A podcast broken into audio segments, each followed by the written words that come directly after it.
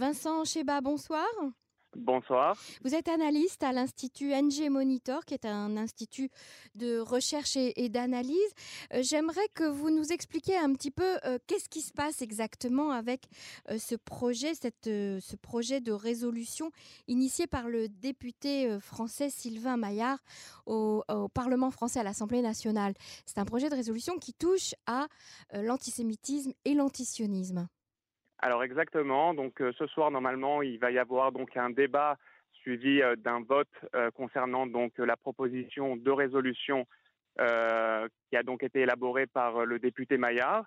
Et en fait, cette proposition de résolution a pour but donc d'adopter de manière officielle la définition donc de l'antisémitisme qui a été élaborée il y a quelques années en arrière par un institut international qui s'appelle l'IHRA et donc qui, euh, qui contient plusieurs exemples euh, concernant donc euh, le nouvel antisémitisme, c'est-à-dire l'antisionisme, la haine d'Israël.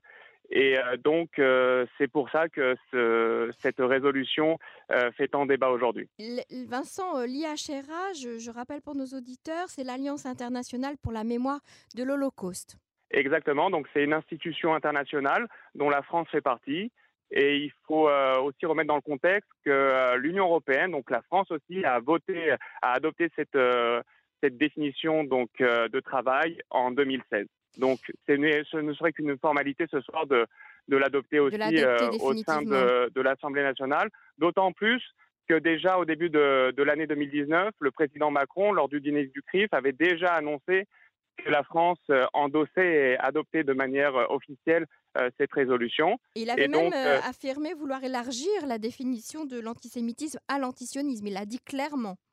Voilà, il a dit clairement, en gros, que l'antisionisme, c'est une nouvelle face, une, expression moderne donc de, l'antisémitisme. Et donc aujourd'hui, alors aujourd'hui que je vous parle, il y a déjà certains services au sein du gouvernement français, donc la, la DILCRA en l'occurrence, qui a adopté cette définition et qui essaye donc euh, par des moyens éducatifs de former, on va dire, euh, différents cadres, de former des préfets, de former euh, plusieurs, on va dire, institutions de l'État à cette nouvelle définition et de l'expliquer. Alors, cette organisation qui combat en fait cette proposition de, résolution, c'est une organisation que, vous avez étudiée, analysée au sein donc de NG Monitor. Je rappelle que le NG Monitor est un institut de recherche, d'analyse, d'organisation qui touche au conflit israélo-palestinien. Exactement donc euh, essentiellement donc euh, les organisations euh, non gouvernementales, les organisations de la société civile. Donc effectivement, depuis on va dire le début 2019, donc depuis le, discours du président de la République concernant l'IHRA, on peut voir qu'il y a une campagne qui est organisée donc par une organisation qui s'appelle la plateforme des ONG françaises pour la Palestine. Donc c'est une organisation parapluie qui regroupe une quarantaine d'associations françaises.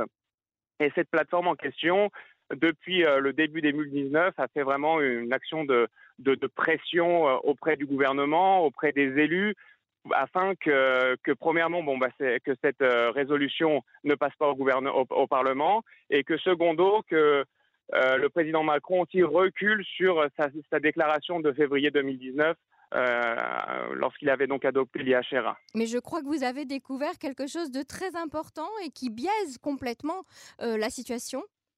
Alors, c'est pas quelque chose que j'ai découvert, c'est quelque chose qui est connu depuis longtemps. C'est que cette plateforme en question reçoit depuis des années euh, des financements donc publics euh, de la part de, l'Agence française de développement. Donc, euh, c'est une institution publique qui dépend de plusieurs ministères, du ministère des Affaires étrangères, du ministère de l'économie. Et donc, cette organisation est subventionnée, a reçu plusieurs centaines de milliers d'euros ces dernières années entre autres, pour poser des questions parlementaires, essayer de, faire, on va dire, d'importer le, le conflit israélo-arabe dans la sphère politique en France. Mais alors là, euh, il y, a un conflit, euh, il y a un conflit certain. Il y a un conflit d'intérêt. Il n'y a pas d'indépendance de, cette organisation si elle est financée par les deniers euh, de la alors, indépendant, je pense qu'elle est quand même indépendante, mais ça pose quand même des questions sur le fait qu'un État puisse financer une organisation qui fait du lobby contre ses propres décisions. C'est-à-dire qu'aujourd'hui, vous avez cette plateforme qui fait du lobby contre cette résolution, alors que le président de la République et le gouvernement a adopté cette résolution il y a quelques mois en arrière. Donc il y a vraiment une contradiction et c'est extrêmement c'est scandaleux. Et, et, ça, juridiquement, on, ne peut rien faire? Bah écoutez, on a, on a publié plusieurs, on va dire, analyses déjà ces dernières années sur cette plateforme. On n'a pas vraiment reçu de, de, de réponse satisfaisante. Mais euh, les députés ont été alertés? Oui, il y a certains députés qui, le savent. Ils savent très bien que l'AFD finance des, organisations extrêmement problématiques, dont cette plateforme en question, euh, qui, euh, voilà, qui fait du, du, lobby auprès des instances gouvernementales françaises.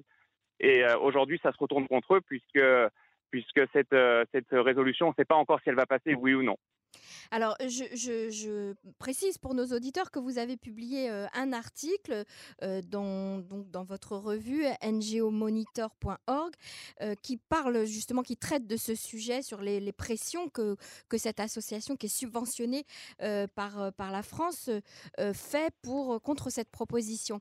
Alors, il y a également autre chose dont j'aimerais parler avec vous, c'est cette liste de signataires qui a été publiée, des signataires juifs comme on les appelle mmh dans, dans, la presse, qui auraient donc signé pour eh bien, faire annuler cette, cette résolution?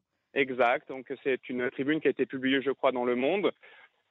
écoutez, de manière, je vais être très franc avec vous, ces, ces gens-là ne représentent vraiment qu'une petite portion, on va dire, du peuple juif, un pourcentage vraiment infini. C'est vraiment des personnes qui appartiennent vraiment à l'extrême extrême gauche de l'échiquier politique des gens qui habitent aussi en diaspora, qui, euh, qui euh, comment vous dire, qui, qui, qui endossent, on va dire, les, différentes thèses anti-décolonialistes, les, thèses indigénistes en France ou, ou bien intersectionnalistes, etc. Donc c'est vraiment une, une infime minorité de personnes qui s'opposent à cette cette euh, définition. Et qu'est-ce que vous pensez euh, des universitaires israéliens euh, qui ont signé également cette... C'est pareil, il y a pas mal d'universitaires israéliens comme Zev Sternel, je crois, qui a, qui a, qui a signé cette, cette, cette, tribune. Et on sait très bien les propos incendiaires de Sternel ces dernières années en comparant Israël vraiment quasiment à du nazisme. Et donc, c'est... Comment dire C'est pas c'est pas étonnant euh, de le retrouver, de retrouver sa signature sur ce texte. Donc pour vous, c'est euh, minime, ça n'a pas.